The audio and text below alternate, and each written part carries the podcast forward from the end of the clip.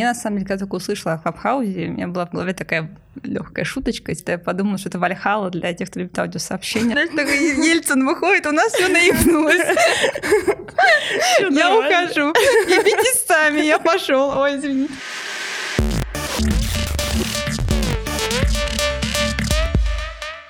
Всем привет! Это девятый выпуск подкаста Human After All.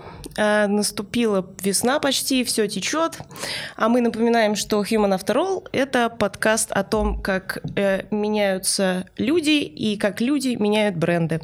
Хотелось бы напомнить, что главный принцип нашего подкаста — это рассуждать о новостях маркетинга, брендинга и общества как люди, а не как эксперты. И сегодня у меня в гостях продюсер агентства Даша и стратег Оля. И чтобы немножко разговориться, чего интересного вы за последнее время прочитали и и какая книга, например, или, не знаю, рассказ, э, что-нибудь э, по профессиональной части вам запомнилось? Ну, наверное, давайте начну я. Я хочу немножко схитрить. У меня будет полторы книги из последнего я читала две книги. Это Аркадия Марениса, книга «10 вопросов к вашему бизнесу». Она довольно такая короткая, что мне нравится, четкая. Я обожаю короткие книжки, они повышают мою самооценку обычно. Вот. Э, и там на без лишней воды очень так качественно разбирает запуск продуктов на рынок. Очень понравилось, очень рекомендую. Правда, 60 страниц, которые вы проведете не зря, скажем так. А вторая, вот я сейчас ее дочитываю, поэтому полторы книги. А, это книга «Психбольница в руках пациентов» Алана Купера она очень классная. Немного, скажем так, не современная, но она программная с точки зрения того, как вообще началась история с того, как начали разрабатывать интерфейсы с точки зрения удобства для пользователей. То есть такая UX нашей истории любимая. Вот. И она именно про это изменение этого подхода, потому что раньше интерфейс делали программисты. Из-за этого было очень много проблем. Очень рекомендую всем, кто занимается интерфейсами, сайтами, обязательно почитайте. Я хочу порекомендовать художественную литературу, потому что вообще у меня Среди знакомых э, в моей профессиональной сфере многие перестают читать художественную литературу по тем или иным причинам, что, мне кажется, грустно. А, Согласна. Общем, да, для души очень необходима именно и художественная литература. Я недавно читала Артура Хейли «Аэропорт», знаменитая угу. книга, знаменитое произведение. Рекомендую, потому что мне понравился жанр. Это производственный роман, и там, то есть, есть и роман, и триллер, и вообще очень много информации по поводу жизни аэропорта, как там все устроено. Очень интересно, для себя много сделал открытий и того, что мы, как обычные пользователи, которые летают, просто многого, конечно же, не знаем. Поэтому рекомендую. А что-нибудь вспомнишь интересное такое из жизни аэропорта, что ты нового узнала? А, эта книга вообще, по-моему, 1968 года. Не знаю, как сейчас с этим обстоят дела, но меня вот удивило, как авиакомпания относится к зайцам, потому что так как э, самолетам очень дорого стоять на земле и всех проверять э, каждый билет, поэтому если где-то будет лишний человек, то не будут всех поднимать, проверять каждый билет очень долго. Ну, то есть к этому как-то так достаточно лояльно относятся, закрывают на это глаза, еще этого человека зайцы могут накормить э, полноценным там ланчем, э, потому что вот из-за финансовых соображений проще этого зайца пропустить, чем всех поднимать на уши. Ничего себе. Не знаю, как сейчас, да, Надо но попробовать. Может, меня тоже накормят и куда-нибудь свозят за счет авиакомпании. Да. Я завидую Оле, что она может читать художественную литературу, потому что я просто не могу выделить на это никак время. Я вот последний раз художку читала, я так вспомнила полтора года назад, и это какой-то кошмар. Интересно, знаете что, что когда я готовила повестку к сегодняшнему нашему выпуску, а, то все новости э, во всех практически новостных источниках и СМИ, которые я обычно просматриваю, а, они были про Clubhouse. Поэтому я решила покориться, и мы с вами немножко пообщаемся про Clubhouse. Вот. Ну, собственно говоря, это новая социальная сеть, где, пользуясь инвайтом, э, ты можешь э, зайти, зарегистрироваться, только если у тебя есть iPhone пока что. Вот. Но они уже начали разрабатывать приложение для андроида и пообщаться в так называемых комнатах на разные темы э, с рандомными людьми, со своими друзьями, с профессионалами из отрасли. Ну, в общем, такая площадка для живого социального общения. Там нет видео, и практически никакого функционала интересного там тоже больше нет, ни модерации особой, ничего. Э, что вы вообще про Клабхаус думаете? Почему такой громадье просто хайпа про него? Почему людей так увлекает вот эта система инвайтов, это, это геймификация своеобразная. Вот. Потому что я вот для себя понять не могу. Много рассуждала внутри, так и вот не поняла. Мне кажется, почему сейчас такой большой приток вообще в эту социальную сеть, она так популярна. Во-первых, потому что, да, есть такой элемент закрытости, и это пока привлекает людей. Во-вторых, э, хайп, многие хотят попасть, тоже попробовать эм, и так далее. А в-третьих, люди приходят зачастую туда после каких-то знаменитых людей, тот же Илон Маск, да, когда он угу. что-то публиковал, зашел, и сразу очень много пользователей пришло.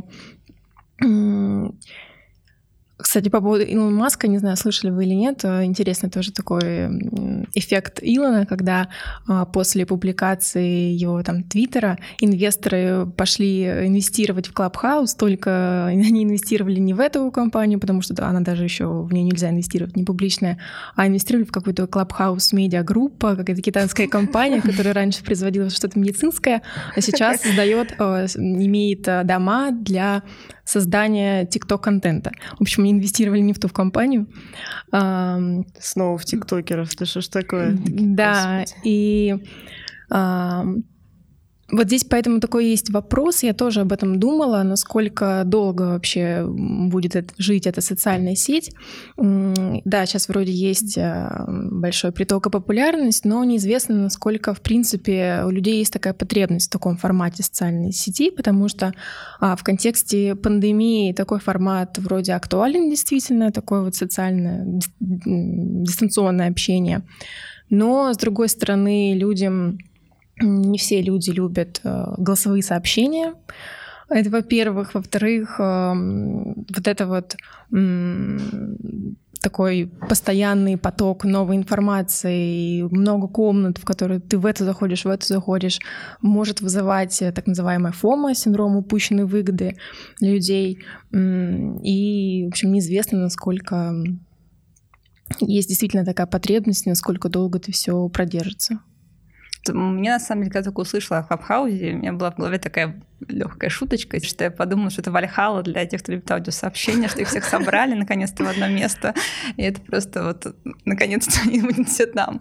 Вот. Я просто не очень люблю аудиосообщения, к сожалению, наверное. Некоторые это обожают до безумия. Но потом, когда я зашла, я поняла, что по системам, то, что, в принципе, это не про аудиосообщения вообще ни разу это скорее переупаковка изначально зума. То есть мне кажется, что угу. это, в принципе, понятный такой формат был. Ты мог сделать в зуме комнату, всех позвать, все подключились и пообщались. Ну, да. Такое как бы карантин мои там знакомые психологи делали. Мы созванивались, там у нас были э, видео-чаты такие, ну, все прям как бы живо, так интерактивно все разговаривали. Здесь э, просто это переупаковали очень хорошо. А, классно, что сделали как раз закрытый инвайт. И кажется, когда все уже есть у людей, как бы как заставить их э, зайти в какую-то новую соцсеть. Мне кажется, по-другому вообще было никак. Ну, как, как скачать, да, типа им же надо определенный объем скачивания обеспечить, mm. чтобы, да, соответственно, монетизироваться как-то. Ну и вот, они добились своего. Ну, это очень круто, потому что реально новые соцсети, сколько их там делаются, у меня там знакомые стартаперы, они там делают свою соцсеть. Я думаю, извините, я думаю, кому это нужно сейчас? Без классного маркетинга это как бы, ну, не будет работать. А это именно, именно очень классная упаковка продукта. А в плане того, как это все устроено, я сначала ничего не понимала, как, наверное, как все. Сидел там. Что-то я захожу, люди разговаривают, что-то непонятное. Почему мне приходит приглашение, типа, селебрейтить каких-то людей, которые только что зарегились? Я так пару раз зашла к абсолютно незнакомым людям, такая, упс, просто и вышло. Значит, у тебя есть списки контактов, но на самом деле это ужасно, потому что я так, ну, я не знала, что это значит поздороваться с людьми, и я в очень неудобных ситуациях включала, извините, звук, их с ними поздороваться. Они заходят, я думаю, что это значит, надо добавить их друзья нужно. Я нажимаю на это сообщение, и мне открывается с ним аудиочат. И как бы я к этому была как бы не готова. Там, я, условно говоря, сижу в ванной, и там как бы, ой. Слава богу, там никто как бы не сидит а, в этот момент, поэтому, ну, такой как момент. Но дальше я как бы начала искать, что там есть интересного. Там очень много, к сожалению, полезного контента, который, это как раз про FOMO, вот эта вся история, очень немножко деструктивная, его очень много. Там все успешно успех, все такие профессионалы, все эксперты, все все знают. Вот это вызывает у меня лишь некоторое раздражение, э, ну, потому что этого очень сейчас много, э, и вот хочется какого-то там, наверное, ну, более защищенного пространства без такого количества вот этого вот полезного. С другой стороны, слушать чужую болтовню просто на всякие там общие темы жизненные тоже не очень интересно, потому что незнакомые тебе люди какие-то общаются. Пусть даже там я заходила как-то а, в комнату с стендаперами, сейчас не вспомню с кем, как бы, да, они там интересно все это обсуждают, это весело, расслабляюще. Это такой радиоформат, как mm-hmm. получается, и ну, просто, наверное, мне очень близок. Мне понятно, чем люди заходят. Мне кажется, кстати, где-то читала, что это такая соцсеть для бумеров. Мне кажется, они соскучились по радиоэфирам, где можно позвонить, задать вопрос в эфир, тебе на него ответят. Ну, вот эта вся история. И мне вот показалось, что в этом что-то такое есть. Правда, людям хотят такого общения, какого-то фидбэка, интерактива с друг другом. А в этом плане, ну, ну, правда, это, да, это круто. Возрождение старых таких традиций радиоэфиров. Мне вот наоборот кажется, что здесь а, как бы минимизированы возможности для интерактива. То есть, если ты, да, заходишь в какую-то комнату, там какой-то важный спикер или конференция, то ты можешь поднять руку, но не факт, что модератор или кто-то из тех, кто говорит, да, тебя заметит и позволят тебе высказаться или задать вопрос. То есть э, тут такая вот история о двух концах. Угу. С одной стороны, да, это для, для тех, кто любит общаться, с другой стороны, возможности для э, какого-то взаимодействия очень ограничены. И тут для меня открывается какая-то вот странность именно Клабхауза непонятно. Ну, ну просто явно еще немножко сыроватое приложение. Ну, какое-то сообщение хочет написать, просто какой-нибудь лайк, там, условно говоря, поставить, да, там, и убежать. вот. То есть не обязательно хочется именно что-то сказать. Угу. Хочется как-то просто отреагировать, там, допустим, какое-то сердечко, помахать рукой, там, да, нет, ответить, какой-то чат такой своеобразный, да, коротко. Но, с другой стороны, наверное, это про ценность этого приложения, что оно как раз тебя подталкивает общаться голосом, а не писать. Потому угу. что если там можно будет писать, все с обычным чатом, к телеграмму, там, может, где все будут, или там к вебинару, где все будут писать, один человек будет говорить. Тогда это не будет взаимодействие, которое лежит в идее соцсети. Угу. Но мне кажется, вот тут такой момент. Но лично мне, кажется, это неудобно, потому что иногда просто ну, высказываться кажется странным, но хочется где-то там лайкнуть. Ну вот лично просто... мне по опыту, а, почему не очень зашла эта социальная сеть еще, потому что в социальных сетях я, как правило, захожу на выбранных мною людей, там, на которых я подписана, блогеров, каналы и так далее, да, которые уже для меня эксперты, угу. я люблю, привыкла их смотреть и так далее. Здесь же я захожу в непонятные комнаты, непонятные люди что-то говорят.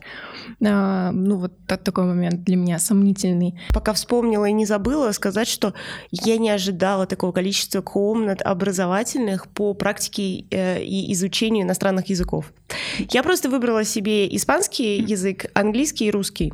И очень много людей э, как бы учат вместе язык. То есть у них такие а-ля live занятия по разговорному английскому и разговорному испанскому. Вот, очень прикольно. Ну, то есть, э, мне кажется, вот тут вот какая-то достаточно крутая ценность есть. Э, и я думаю, что как минимум вот так можно использовать, да, Клабхаус с полезностью, с какой-то выгодой для, для юзеров сети. Я тоже такой лайфхак так, поймала, на самом деле. Просто как раз я неожиданно поняла, что я могу найти на тему маркетинга, найти чат, и просто, как живая речь английская, чистые носители разговаривают. Ты можешь просто сказать на свою тему, там, пообщаться, задать какой-то вопрос, может быть, даже коротко, но ты практикуешься и будешь слушать реально людей, которые говорят на этом языке. Это очень круто, потому что так их сложно отловить. Главное, чтобы они догадались, начнем делать закрытые комнаты, чтобы русские не набегали. Нет, это правда очень классный, кажется, момент. Это, это не радиоэфир, в котором а, очень хорошие дикторы. Это там не, как, не знаю, не сериал, в котором чистая речь людей. Это прям живенько все. Люди некоторые быстро, некоторые медленно говорят. Да, общем... с разными акцентами. Это да. же тоже важно. Там уже мультикультуральное сообщество уже да, да, формируется. Ну, круто, что нет границ, получается. Ты можешь общаться реально с кем угодно. То есть вот это в этом самый крутой момент Клабхауса. Да-да-да. Стирают социальные угу. какие-то, да, границы, да. именно языковые тоже, собственно говоря, географические. А, да, потому что, типа, ты можешь задать вопросы э, Олегу Тинькову, и он, возможно, тебе ответит. И это круто, блин. Я не знаю, ну, я просто такая, типа, не сотвори себе кумира, я не, абсолютно не идола поклонник такой в классическом понимании, но я думаю, что для кого-то, кто, например, там любит какую-нибудь Клаву Коку, задать ей вопрос в прямом эфире, пока она будет сидеть в Клабхаусе, это просто там событие всей жизни. Вот. Ну, круто, что люди могут себе это теперь позволить. Групповой дуть такой, знаешь, типа все Да-да-да. Ну, это прям, да, интерактив, классно. Я как раз недавно ходила по комнатам и зашла в одну комнату, которая как называлась личный бренд, мотивация, что-то такое. И в тот момент, прям когда я зашла, там Игорь Ман что-то вещал про личный бренд, рассказывал. Поэтому, да, есть такой. Но, опять же, я никак не могла ему задать никакой вопрос. Ничего, просто послушала, как там люди рассуждают а, про какие-то такие, типа, умные вещи, и вышла. А вот самые интересные комнаты, в которые были? Я вот просто ну, не, не собрала мысли в кучу, не смогла э, как-то для себя сформулировать. Я...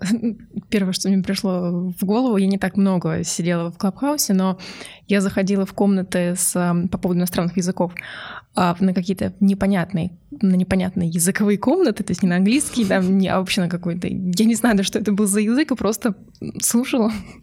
Мне было интересно, как, как, как звучит другой язык, да, что там вообще. Ничего не поняла и просто нажала... Это как будто ты в отпуск поехал, да, и на улицу вышел первый раз, как Арабские Эмираты, вот, и такой идешь, ничего не понимаешь, счастливый. Да-да-да. Ну, я для себя нашла очень, ну, как мне повезло, случайно столкнулась то очень крутая была.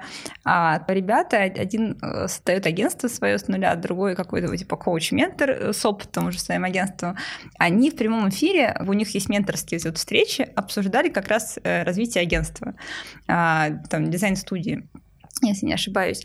И вот это было очень интересно, то есть это в живом формате, в таком люди обсуждали там, что им делать, как вот у нас, допустим, есть вот а, такой-то коллектив, у нас столько-то людей, там надо брать где-то заказы, что нам делать, как нам позиционироваться на рынке, то есть вот эти все моменты, это было очень живо, очень интересно. Честно сказать, до вопросов я не досидела, но где-то вот 30 минут, которые я слушала, были, мне кажется, очень классные, потому что они дали какую-то такую неожиданную точку зрения и какое-то, знаете, ощущение там прозрачности есть. Тут угу. как бы ты как бы реально слушаешь разговор людей по теме, то есть они там особо не готовились, они обсуждают реально насущные вопросы. Скорее всего, в подкасте бы они бы не стали этого делать. В подкасте бы они обсуждали что-то более глобальное, а они прям локально разбирали проблемы. Вот, и это было очень там, продуктивно. А, Еще, ну, там все, наверное, слушали, кто такой там и зачем нужен, наверное, это да. подкаст история, да, но просто очень приятные ведущие, у них очень классные голоса, и я, на самом деле, мне кажется, только из-за этого их слушала, потому что очень приятно. Они очень хорошо, так четко. Я про них читала, что они максимально приблизились из всех э, румеров вот этих к монетизации. То есть, типа, скорее всего, скоро у них начнет э, уже реклама размещаться и все такое. А я как поняла их, ну, если я, может, правильно поняла, когда я слушала, что их вроде Тинькофф банк раз поддерживает. Возможно, я просто про это не слышала. Ну, прикольно. Они просто говорят такие раз там, типа, через 5 минут они говорят, при поддержке Тинькофф банка, он нам за это ничего не заплатил. Там... А как он их тогда поддерживает? Ну, я не знаю. Телефон может... купил, айфон. Может, просто, знаешь, может, Тинькофф просто присоединяется к ним в эти комнаты, он, как бы, его подписчики приходят к ним на вот эти вот встречи, условно говоря. Но вообще они как раз говорили про монетизацию, они проводят там как раз для новичков вот эти вот встречи в комнаты. А, и вот там они говорили, что способ монетизации — это поддержка как раз от э, компании. То есть, например, эта комната там собрана с помощью там, мегафона, мегафон зовет там звезд каких-то, и раз там в 10 минут говорят, вот спасибо мегафону за помощь или там за связь. Угу. Они прямо вот такие способы монетизации называли, и, видимо, они их уже начинают применять. А чем это отличается, интересно, там, от тех же подкастов? Ну, условно, да? Ну. Ведь там, я не знаю, какие матрасы Блюслип, там, условно, кто-нибудь спонсирует э, какой-то подкаст, да, вот из них, вот, из таких брендов. И чего? И вот, ну, они тоже там у себя продвигают, а эти, соответственно, их продвигают. Ну, да, они друг друга поддерживают. Я как, допустим, бы хотела бы дать рекламу в подкасте, вот какое есть ощущение, такое опасение, что непонятно, сколько человек послушает.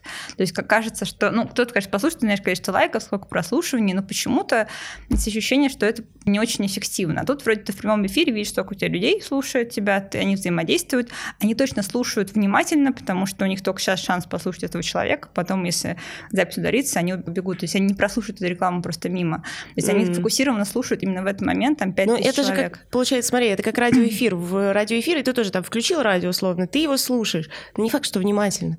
Ну, ты, скорее всего, делаешь домашние дела или едешь в машине, и вот как бы ты можешь прослушать все, что угодно. И не запомнить не ничего. Я просто начинается вот такая ерунда, когда я понимаю, что я не слушаю, я выключаю, потому что я понимаю, что это внешний раздражитель, который мне не нужен, он отвлекает меня. Поэтому это непременно. Ну, наверное, да, наверное. Такой тоже есть момент, что кто-то просто включает и уходит куда-то условно. Да, по, по поводу прозрачности метрик, когда ты даешь рекламу, мне кажется, что вот, э, например, в Телеграме было в одно время, да, очень модно продвигаться. А, там еще менее прозрачно, как бы все, чем там условно в, Инстаграме, да, в Фейсбуке. То есть, э, ну, просто ты не можешь практически никак определить у человека а, процентаж ботов, вот, mm-hmm. и процентаж живых пользователей. А, можно там эмпирическими какими-то методами одно поделить на другое и заминусовать третьим, но, скорее всего, чистых данных ты не получишь Слушай, anyway. но только появившись в соцсети, там, мне кажется, еще нет такого количества ботов. И, с другой стороны, это все люди с айфонами, понимаешь? Это такая аудитория, ты подумай. Они готовы, да, они готовы платить. Их отобрали, собрали. в К- одну Кредитозависимые еще, возможно. Ну вот поэтому, в принципе, у тебя есть какая-то отобранная аудитория уже. Почему нет? Ну, и, конечно, вишенка на торте того, что это доступно только людям с айфонами, это то, что чувак... э, Я забыла компанию, сел, да, и за полтора дня написал версию Clubhouse для Android, а они даже вот еще не рыпнулись в эту сторону. Ну, вот сейчас уже рыпнулись, но до этого что-то нет. Ну, это прикольно. Да, там бывший разработчик ВКонтакте, по-моему. Да-да-да, да, что-то такое. Но мне кажется, в этом же классная история. Это, во-первых, я не знаю, это, может, какой-то коллап у них был с айфоном. Это, правда, очень крутой момент. И, с другой стороны, это же как раз про то, что мы понимаем, что креативные люди, многие, да, сидят с айфонами. Очень мало из них сидит с андроидом. Это подчеркнуло, что все вот эти вот, э, все Илоны Маски наши, все наши звезды и бизнесмены, у всех есть iPhone. И все с него. Как бы у Samsung получается, мало кто там написал, какой-то бизнесмен, не могу зайти там в Clubhouse, у меня Samsung. Как бы, ну, это же тоже интересный момент. Ну да, согласна, согласна. С другой стороны, это, мне кажется, лишняя какая-то немножко стратификация населения, да? Ну, вообще в целом. Типа, нет а- айфона, пошел нафиг. То есть скоро ты такой, у меня нет айфона, а, не можешь установить приложение Аэрофлот, никуда не летишь. Ну, вот, ну, это как-то вот так вот примерно. Но, кстати же, часто бывает наоборот, приложения не разрабатывают под iPhone, потому что считается аудитория там меньше. Мгм. И вот многие разработчики начинают с Android, и iPhone, iOS выходят гораздо позже или вообще не выходит, потому что там есть свои сложности вывода продукта на этот App Store, есть свои проблемы. Разрабатывать отдельно опять приложение, адаптировать его, это все как бы сложности. А тут никто не подумал, что эта аудитория готова платить как-то. Ну вот, то есть ну, задумает, конечно, об этом, но Clubhouse начал именно с тех, кто готов платить, кто готов, э, кто подходит по каким-то параметрам креативных, каких талантливых людей, по их мнению. Не хочу никого обидеть. Андроидом тоже все пользуются, все нормально. Я, я на самом деле в контексте вот этого да, обсуждения живого общения хотела продолжить темой про запрет мата э, в соцсетях. У нас, получается, 1 февраля, э, собственно говоря, вступил в силу, вступила в силу первая часть, да, я так понимаю, закона, вот о том, что социальные сети э, должны э, сообщать о случаях употребления мата, вот, но пока они контролируют это внутренне сами. И с 1 марта это будет уже, я так понимаю, административная ответственность этих самых соцсетей за то, что они не проконтролировали наличие мата. Что вы думаете? Я вот просто очень часто, когда, да, там, читаю условно того же там беспощадного пиарщика в Телеграме, я не знаю, как это, этот канал будет выглядеть для меня без мата, без аллюзий на мат, без всяких, э, как бы вот этих словечек своеобразных. Так же, как я не знаю, там, условно, как какие-то очень харизматичные люди, за которыми я слежу, там, типа Яны Трояновой, э, как ее речь будет выглядеть без мата, как ее общение будет выглядеть без мата. Э, И когда, ну, кажется, что они совершили самый наверное, самый какой-то э, непродуманный поступок, приняв этот закон, потому что все-таки контент, э, он должен быть, э, как это, харизматичным, он должен отражать личность того, кто его создает. Вот, будь то бренд или какая-то персона, да. Вот, а тут получается как-то нет, давайте вот вас опять стандартизируем, вот опять будет цензура, вот вот такие мы вот. Можно же на контент просто вешать бирку там условно 18+, и, и все. А ну, мое мнение, я вообще не сторонник э, мата. И я, наоборот, восхищаюсь людьми, э, стендап-комиками, другими какими-то людьми, медийными в том числе, которые могут рассмешить или как-то парировать перед собеседником без мата, а вот емко, ловко, красивым языком, находя какие-то другие выражения. Для меня вот в этом вся прекрасность и речи и замечательное владение ею. То есть мне бы понравилось, если бы, в принципе, в нашей жизни... э, Мир без мата. Да, без мир бы не только соцсети, а в принципе мир был бы более такой чистый и без мата. Но мне кажется, что а, в ближайшее время это невозможно, наверное, осуществить, чтобы вот ограничить соцсети без мата, контент и все прочее. Я как-то не верю особо в это. Но мне было бы, то есть, Но здорово, это может но- стать толчком, да, к трансформации нашего вот этого медийного мира в мир без мата.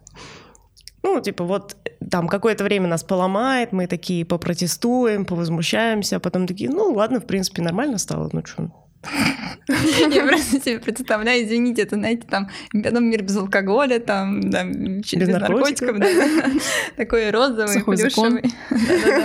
А, ну, на самом деле, здрасте, я Даша, я сторонник мата. В общем, но вопрос такой, то что, ну, как бы я не то, что матерюсь постоянно, я, если говорить про меня, то я выбираю какие-то ситуации, где это уместно, где-то неуместно, да, я считаю, что соцсеть все-таки это именно место для живого общения, и вот там как бы люди могут общаться, как им удобно. Вот мат это просто часть русского языка, это инструмент угу. такой же, как там, не знаю, другие прекрасные слова русского языка. Я вообще не вижу особо этой грани. А, то, что как будто мы защитим детей от мата, мне вообще кажется, это очень странные мысли. В моем детстве не было соцсетей, но как бы о матерных словах я узнала... Да, уже в пять лет примерно, да. Ну ладно, не в пять, ладно, мне восемь, но как бы я чуть позднее развитие, но восемь лет я узнала о матерных словах. Мои родители не матерились никогда. Вот, ну как бы для меня это не было каким-то шоком, я там после этого не стала бегать и всех посылать, извините, нахуй. Давайте скажите слово. Ну, мне сказать, тут можно материться. Да. Вот, поэтому, да, произнесла счастливо. Ну вот, как бы этого не произошло в моей жизни. Вопрос того, что как бы зачем это делается, я не понимаю, вот искренне. То есть мне кажется, это какая-то попытка проконтролировать что-то, лишь бы проконтролировать. Я не вижу в этом никакой мотивации, что это сделать лучше в нашей жизни, если не будет мата Да-да-да, нет никакой прямой связи с улучшениями конкретными. Не прослеживается э, причинно-следственная связь. То есть, ну, как бы дети меньше материться не станут, да? То есть мы это понимаем все равно что взрослые будут меньше материться, тоже странно. Ну, как запретили мат на концертах, группа Ленинград после этого не распалась, насколько мы знаем, да, она просто платит деньги каждый раз, поэтому я думаю, проблемы никакой нет. Ну, как бы проблема, то есть есть как бы наше государство, которое придумывает какие-то новые законы, вот, выполняет свой KPI, но как бы другой проблемы я не вижу. А, по соцсетям, кстати, вчера опубликовали рейтинг опасных соцсетей с точки зрения, что они вот не выполняют по мату норматив. Норматив. Я называю это так, там по-другому называется рейтинг, типа самые там опасные соцсети с точки зрения использования мата. А, я вот что думаю, это действительно, но как бы скорее всего прогнется там контакт, одноклассники, то есть эти вот ребята, которые а кто в России. у нас самый опасный? А, слушай, честно сказать, я так вот не вспомню, но вот реально не буду врать, там все оказались, нам просто там все перечислены, самые популярные соцсети, там все перечислены. Топ не был неожиданностью, скажем так, в этом плане, то есть там все Инстаграм наши, там ну, там самый матерный, да, самый матерный был YouTube. Там в топе был YouTube, не помню, был второй он или первый, вот, но он был где-то наверху рейтинга, вот. Но э, на самом деле, я вот думаю, мы понимаем, что ВКонтакте, скорее всего, могут прогнуться, придумать какой-то там, да, заход, потому что у них нет выхода просто другого. А, могут одноклассники. А, вот остальные, Facebook, Twitter и YouTube, вот им действительно все равно, ну, как бы, они Навального, мне кажется, не могут удалить уже с YouTube там несколько лет, как бы, просто заблокируют в России, ну и как бы ладно, блокируйте. Вы уже заблокировали Телеграм, очень удачно, мы все это уже видели. И пользуетесь им Да-да-да, завели там сами свои странички. Вы знаете, уже не страшно как-то, поэтому э, очевидно, что какое-то это просто действие, которое не имеет смысла, оно все глупое, и, к сожалению, мне кажется, это какой-то плохой пиар нашей власти, а, потому что они делают сами какие-то вещи, которые не могут сами исполнить. То есть мы еще раз увидим, как они не могут следить за этими нормативами мотивами, скажем так. Угу. Вот я, я что еще хочу сказать, что, ну, наверное, мы все согласимся, что люди стали меньше читать, значительно меньше, да? А в принципе, мат — это часть русского литературного языка в том числе. И вот э, авторы, которые э, перестали пользоваться популярностью, они пошли в разные другие медийные каналы, в том числе и в социальные сети. И там э, как бы туда перенесли свою, свое видение, да, там, этого мира, вот они рассказывают, у них есть там, я не знаю, э, на меня, для меня новость дня то, что у Татьяны Толстой есть телеграм-канал теперь. Это просто прекрасно. Вот, это реально топ. А, я буду ее читать и с большим удовольствием. А, и вот как бы такие люди, а, для них мат — это способ самовыражения. Они настолько виртуозно это делают, что когда ты слушаешь, ты думаешь, вау, мне бы так, боже ты мой. Э, и как бы там, не знаю, Фаин Раневская материлась так, что люди там падали замертво от, от смеха. Э, и как бы я не вижу в этом ничего плохого, и я вижу в этом, наоборот, какой-то нападок на все то, что мы при, пронесли с собой сквозь годы, да. А, ну, как бы в России невозможно не быть оптимистом, потому что иначе ты, ну, как бы э, задепрессуешь и умрешь. Вот, и как бы мат — это в том числе и основа многих шуток, э, пословиц, э, не знаю, частушек. Как же мы без него-то будем? Вот как мы будем себя веселить? Как мы будем Бюрок... без частушек? Бюрократическим языком? Ну, серьезно, вот э, как бы послушайте, как говорят наши чиновники, это, это очень грустно. Если бы они говорили там, я не знаю, условно... Ну, это пиздец. Э, да, ну, потому это было бы правдой хотя бы. Знаешь, такой Ельцин выходит, у нас все наебнулось. Я ухожу. Ебитесь сами, я пошел. Ой, извините. Ну да, это честно. Честно, да, честно. И, и краски какие яркие сразу, да, все сразу понятно, что а то вот это вот э, там негативный рост или что там у нас обычно показывает. Нет, слушай, ну я лично считаю, что все-таки нельзя так, э, чтобы все-таки политики ругались матом. То есть есть какие-то местные места. Первому каналу тоже как-то мат, но неуместен, я считаю, что это просто немножко другая площадка. Одно дело... При том, что аудитория Первого канала ругается матом только, только в путь. Нет, это может быть так. Слушай, на самом деле, а что, как бы, если я читаю, а, там, условно говоря, какую-то художественную литературу, там, типа Толстого, э, и там нет мата, как бы я не могу его воспринимать. Ну, нет, конечно. Ну, вопрос того, что есть какие-то официальные источники, да, есть какие-то там ну, крупные СМИ государственные, они, ну, обязаны, да, как придерживаться таких своих норм, принципов редакционных, которые у них есть. И это нормально, что там они матом, допустим, не ругаются. Канал, канал культуры не ругается матом, как бы, и это хорошо сочетается с тональностью бренда, мне кажется, mm-hmm. если там выйдет какой-нибудь дирижер, а теперь вот как бы, ну, Но на самом деле странно. в репортажах Первого канала мат просто запикивают. То есть не то, что у них есть какая-то, знаешь, такая штука, что они прям вырежут тебе кусок там, где был мат, а они его запикают, потому ну, что это может быть важно для сюжета. Ну, то есть, а, условно, можно было, например, для социальных сетей принять такой, такой норматив, что у нас слово из трех букв, и посередине там две буквы оставляем, одна звездочка. Вот, слово из пяти букв, там три звездочки, и две буквы по бокам оставляем. Ну, чего такого-то? Вот, мне кажется, нормально было бы вполне все это. Так, мне кажется, они и в этом просто будут находить какое-то нарушение. Они вот находят. Я, боюсь, да. Они, я просто как книжками занималась, как раз а, звездочки там не работали. А, в книгах, насколько я знаю, вообще мат нельзя никак использовать, даже в 18 плюс книгах. А, то есть там можно суку написать, ну, литературное считается слово, да. А другие, ну, мы когда переводили иностранные книжки, мы придумали другие слова. То есть там ты там не будак, а дурак, ну, условно говоря, да. То есть, ну, как бы иди там не нахуй, а иди там лесом. Ну, не знаю, то есть как во что тебе приходится делать, знаешь, книжку не выпустишь, ну, потому что вот раз, это же на 18+, плюс, ее сложнее продавать, потому что она запакована в целлофан. Угу. Эти ограничения уже работают как бы на книжном, например, мире, то, что там так делать нельзя. Ну, по-хорошему, как бы, что они могут сделать? Они могут сделать там какой-то дисклеймер, да, ну, давайте его просто повесим, если он так, так волнует. Но опять же, непонятно, чем мат плохо сам по себе. То есть, я не знаю. Я готова сказать, чем мат Давай. плохо сам по себе. Мы выясним наконец-то. Да, другую точку зрения. Ну, к сожалению, есть сейчас много людей, которые не могут выразить свою мысль без употребления вот мата когда у них слово через слово это мат, и ну, это очень грустно и печально, и какая-то своя такая деградация все равно населения и общества. То есть, да, окей, если человек образован, все нормально, там, и где-то иногда что-то там, да, скажет, выразит, выразит свои эмоции, но когда вот совсем все так печально, ну, это грустно. Ну, просто вопрос, наверное, в том, почему государство э, решает перевоспитывать взрослых людей. Это грустно. Это повод погрустить, наверное, очень по русскому языку. Вот. Но я не понимаю, как бы она не может контролировать это все равно. Это же моя ответственность, как я общаюсь, да, и почему я так общаюсь. Это мое дело, и не очень понятно, почему государство заботилось моим воспитанием, когда я уже совершеннолетний человек. Просто для людей, которые выражаются а, а, только матом, мне кажется, и запрет мата не сделает их, так сказать, более литературно выражающимися. То есть это не то, что они резко такие прям воспрянут, знаешь, это, а, ну точно же, мат нельзя.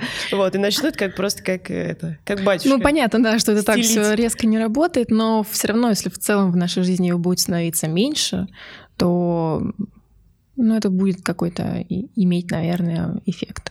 Мне, кстати, знаешь, в этом плане очень э, ну, показалось немножко детским, но это правда так работает. Э, по статистике в этом объявление в этом законе появилось, а сразу же количество матов ну, да. подскочило, ну потому что это, ну как бы, это так не работает. Но если вы хотите меньше материться, там, не знаю, э, ну прям хотите, чтобы люди меньше матерились, сделайте какие-то образовательные программы, там еще что-то, какие-то там реальные эфиры, где люди не матерятся. Во-первых, канал вас запикивает мат, но все равно мат у вас есть, ну как бы, значит, все-таки вы пытаетесь прикрыться, да, немножко немножко, как будто его нет, но как бы он есть. Ну, ну давайте будем честными, давайте все ваши эфиры и программы делать вежливыми и добрыми. Но они же так не делают все-таки кажется, что цензурирование и запрет это немного разные вещи. То есть, типа, определять э, там, программы да, с матом в отдельную категорию и вешать на них лейбл 18+, не одно и то же, как полностью запрещать и административно или уголовно грозить людям за употребление мата. Это разные вещи. Ну, типа, тут есть какая-то система, есть какое-то обоснование. Здесь системы нет, это просто запрет, хоп, нельзя.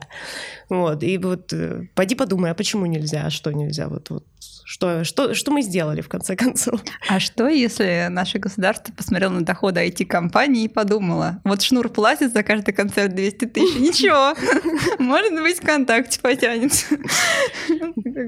Ну да, да, кстати, это интересная мысль. Нет, ну вот на самом деле, вот помните, э, Шнуров же задал Путину на прямой трансляции вопрос, а что вот делать, если вы ударились об батарею и вам больно? Какое слово-то говорить? Вы как вы, девчонки, считаете, какое слово надо надо говорить. А редиска? Путин ответил на этот вопрос? Да, он сказал редиска. Редиска? Нехороший человек. Я считаю, что это оскорбление чувств редисок. А, я, кстати, слушай, на самом деле, когда я ударяюсь, я не матерюсь. Сказать. Ну, типа, ну, может, я не так сильно ударялась еще, но я как-то там говорю «ай», наверное. Но я просто первая реакция. Я как-то вот на предметы не ругаюсь обычно. Вот. Но на самом деле в обычной речи мне это ну, бывает, и это просто как раз на эмоциях каких-то, может быть, вполне себе, или где-то в компании, где ты расслабился, со своими людьми общаешься. Но как раз в соцсети это есть то место, где ты со своими людьми общаешься. Угу. В этом вся как бы фишка, что ты в своей какой-то атмосфере, там, своими друзьями. Вот. А, конечно, говорю, опять же, там, по телевизору это там можно обсудить, да, где-то канал 18 плюс делаете, где-то еще, это, ну, пожалуйста. Но это другой просто вид медиа. А ты, Оль, что говоришь?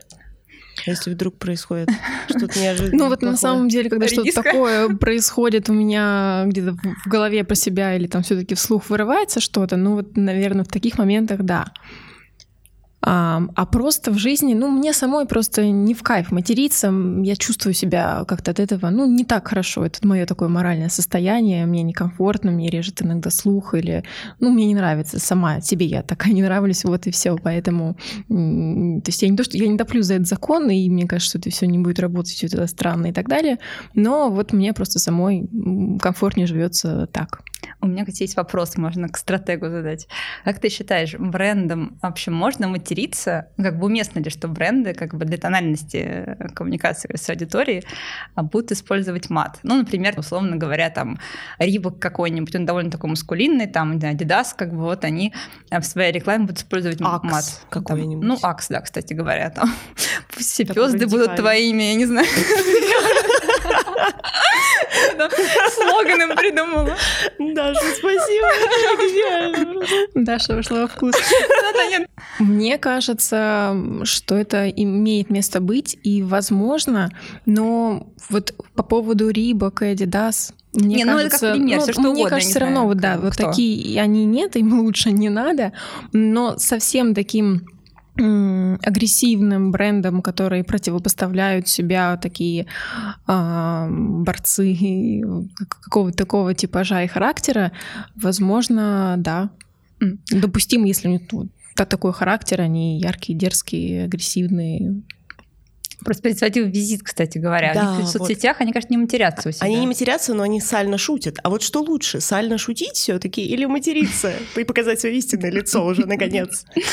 Ну что, они классно это делают. Я не знаю, пусть продолжают сально сошутить. Я когда, знаешь, я думала подписываться на них или нет в соцсетях, я такая смотрю, у меня там все друзья подписаны, такая, ну ладно, теперь не стыдно, подпишусь тоже. Не, ну, они классные, они отполировались за год, э, полтора последних, очень круто. Ну, то есть раньше у них было немножечко там с подскоком, вот, а сейчас прям все очень ровно ровно хороший креатив.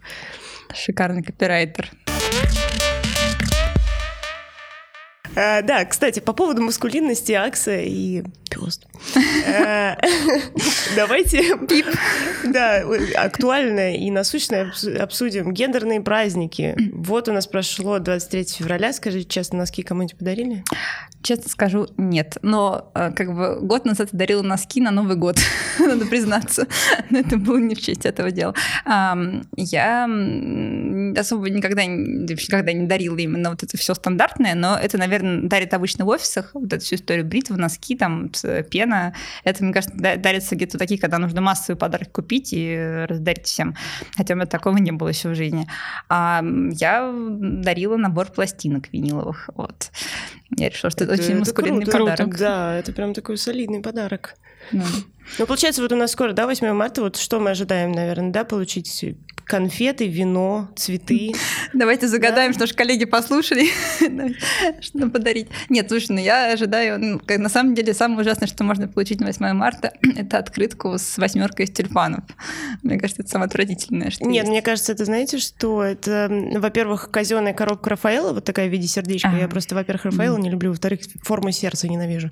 Вот. А еще очень, очень такой странный подарок — это ягоды в коробке в виде сердца. Серьезно. Сосахаренные такие, типа, да? Нет, просто... именно свежие. А, свежие. Сейчас очень получше. стало популярно во всех, э, короче, супермаркетах. Я видела бедных, на 14 февраля бедных мальчиков, которые бегали по гипермаркету, за, короче, спрашивали продавцов, ягоды в форме сердца закончились, у вас еще там на складе есть?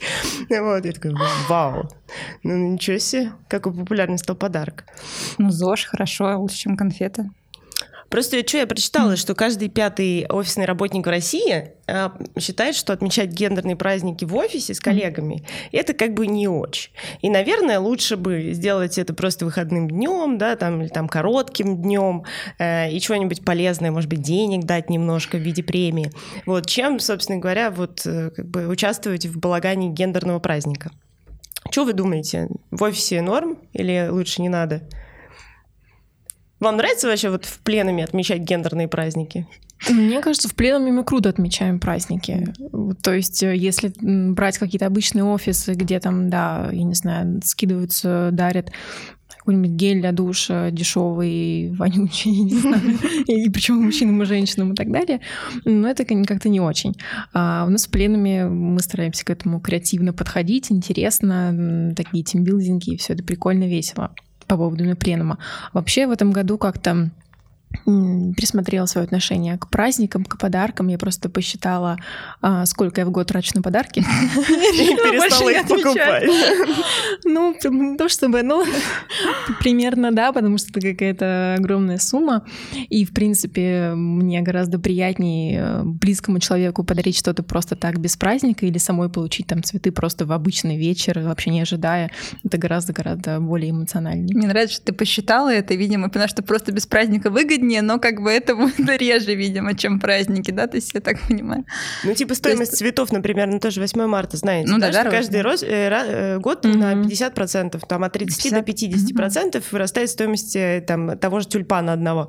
Вот, ну, понятно, что это разорительно. К 8 марта молодой человек такой, блин, они и так-то не дешевые, а тут еще на 50% дороже. Как будто их, я не знаю, с другого конца света привезли, ну серьезно.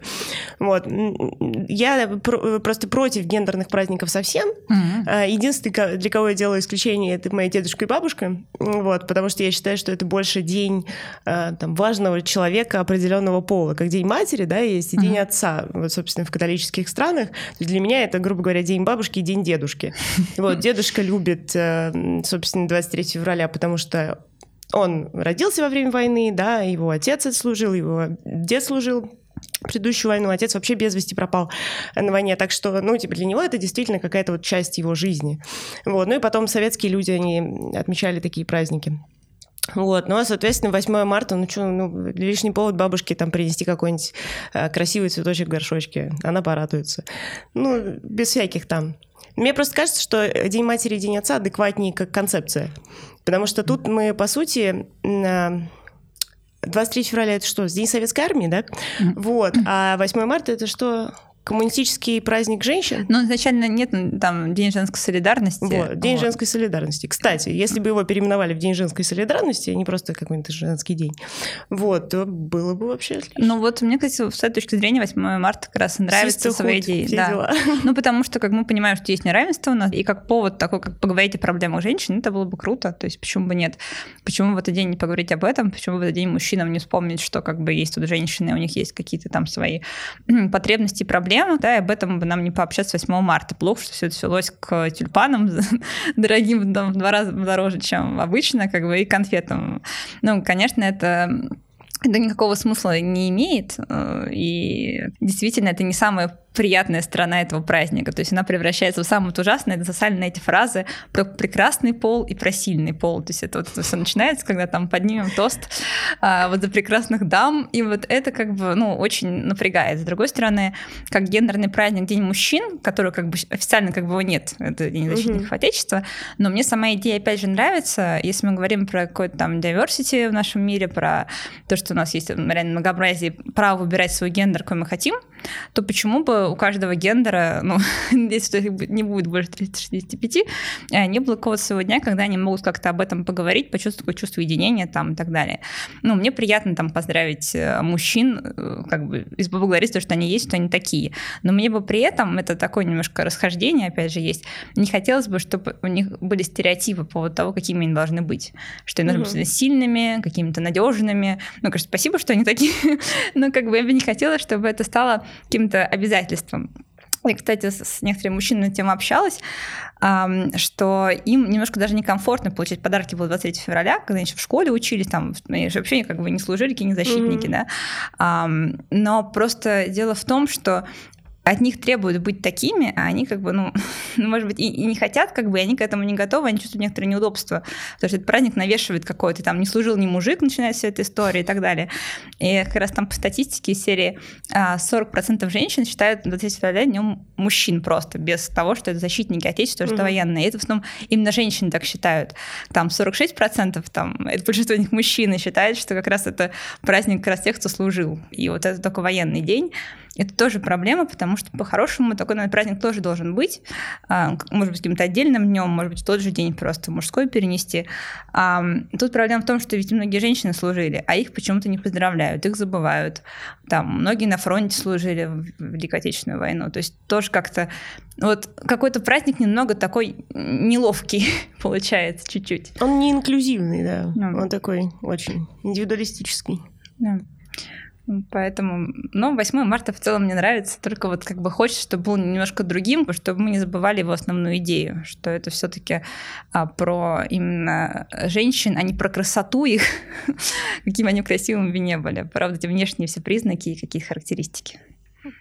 Ну да, это не про то, чтобы, типа, лишний раз, э, так сказать, загнать женщину в рамки своих же собственных стереотипных мыслей, про то, что вот у меня есть один день в году, когда мужик будет делать все, что я хочу, там, да, а он такой, о, наконец-то этот день пройдет, и она от меня отстанет уже со своими запросами. Ну, типа, это такая гнилая концепция максимально. Кстати говоря, я слышала, что многие компании как раз, которые вот считают, что странно праздновать все гендерные праздники, ну, и в принципе, то есть такая история, когда там женщин больше в коллективе, то есть, ну, как-то странно 8 марта отмечать отмечать. Ну, довольно как-то странно, там один мужчина, он будет всем дарить подарки. Ну, такое бывает.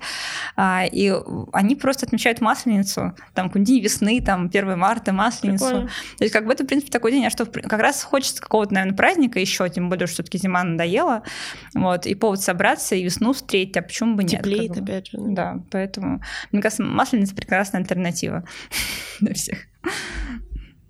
А ты, Оль, как к этому относишься? Я так сильно глубоко не... Рефлексировала? Да. Я просто Ну, то есть я стала более спокойнее относиться к этим праздникам, к отмечанию, и для меня, да, это скорее, ну, выходной, еще один, можно сделать какие-то полезные дела, отдохнуть, скорее провести время вот с близкими, да, с тем же там 23 февраля с, с мужчинами и так далее. Ну, мне, кстати, кажется, что вот если говорить с нашей точки зрения как э, маркетологов, все эти праздники, это же там супер этот это еще один инструмент, когда магазин делает какие-то ну, скидки, да, там эти все акции. Мне кажется, сказать, они даже больше раскручивают этот праздник, чем на самом деле, ну, как бы он является для нас значимым. То есть там же везде там начинаются поздравления, какие-то сразу там, не знаю, спецпроекты на эту тему выходят, какие-то подарки, скидки там к праздникам. То есть мне кажется, это еще на самом деле, это как вот 14 февраля двигали, двигало в какой-то момент как раз именно индустрия, так и сейчас как бы все эти праздники скорее там двигают все эти магазины, какие-то соцсети, которые пытаются как бы за счет этого создать инфоповод интересный. Да, абсолютно так, поднять продажи, подарки, а. инфоповод, публикации, mm-hmm. да. Мне забавно, что 23 а, февраля прошло, я утром встаю 24 и у меня приложение ВТБ а, изменило иконку на вот этот милитари такой да, стиль, уже да, потом, да. видимо, ночью телефон обновлялся, и теперь до сих пор этот милитари, ну, блин, я хочу обычную, типа, синий. Подожди, у тебя сейчас тюльпанчик сначала появится. Да, а потом уже... Опять 9 марта. Да. Потом о, да. Ну, это, конечно, тоже какая-то дичь немного, потому что, мне кажется, это как раз милитаризм, который как-то навязывается в этом празднике, это тоже ну, не очень хорошо. То есть мы там про защитников, там про то, что вот нужно там, ну, это... Мы, наоборот, как пропагандируем эту всю силу, какую-то военную вот эту историю, а это, мне кажется, вообще не про то должно быть, должно про мирное небо быть. Угу. Ну, вообще у нас для этого есть День Победы, ну, я да. думаю, что вот таким, да, как бы отмечание стоит отодвинуть туда. В России и так переизбыток военных военных праздников. Mm. Вот, и лучше как бы минус один сделать, чем плюс один. Не, на самом деле, э, как говорится, хочешь изменить мир, начни с себя. Я думаю, что в следующем году мы можем с вами в пленуме провести эксперимент и вместо 23 февраля и 8 марта устроить масштабные гуляния на Масленицу. Реально прям сделать Масленицу, ну, сжечь да. ее. Какой-то да. общий какой-то праздник, потому что... Сам... Самовар на улице. Просто, знаешь, кажется, что как раз вот смысл в том, что проходит там, типа, не знаю, ну, там, полторы-две недели, да, между этими праздниками. И просто одни тратят там деньги на подарки, другие столько же тратят. И как-то, ну, как-то не очень, наверное, понятно. Конечно, приятно, что ты не все это организовывал, и кто для тебя это сделал праздник, получается. Но, с другой стороны, наверное, какой-то общий праздник для всех, он был бы, наверное, даже интереснее. Какой-то повод всем собраться и отметить. Ну, вот. это лишний раз подчеркнуло бы равенство. Да. Угу. Хорошая идея. Ну, значит, все заметано. У нас есть как раз классный балкон, чтобы жечь труба. О, боже. Мы все-таки бочку ставим, да, для масленицы на балконе? Да, да, да. Будем греться там. Ладно, нам пора закругляться. Спасибо вам, девушки, за прекрасную беседу. Много чего обсудили. Вот, очень живенько. Э, и, в общем, прощаемся, подписывайтесь на нас, э, оставляйте комментарии, лайкайте, пишите нам э, в личку, на какие темы еще пообщаться. Спасибо. Пока-пока. Пока. Пока.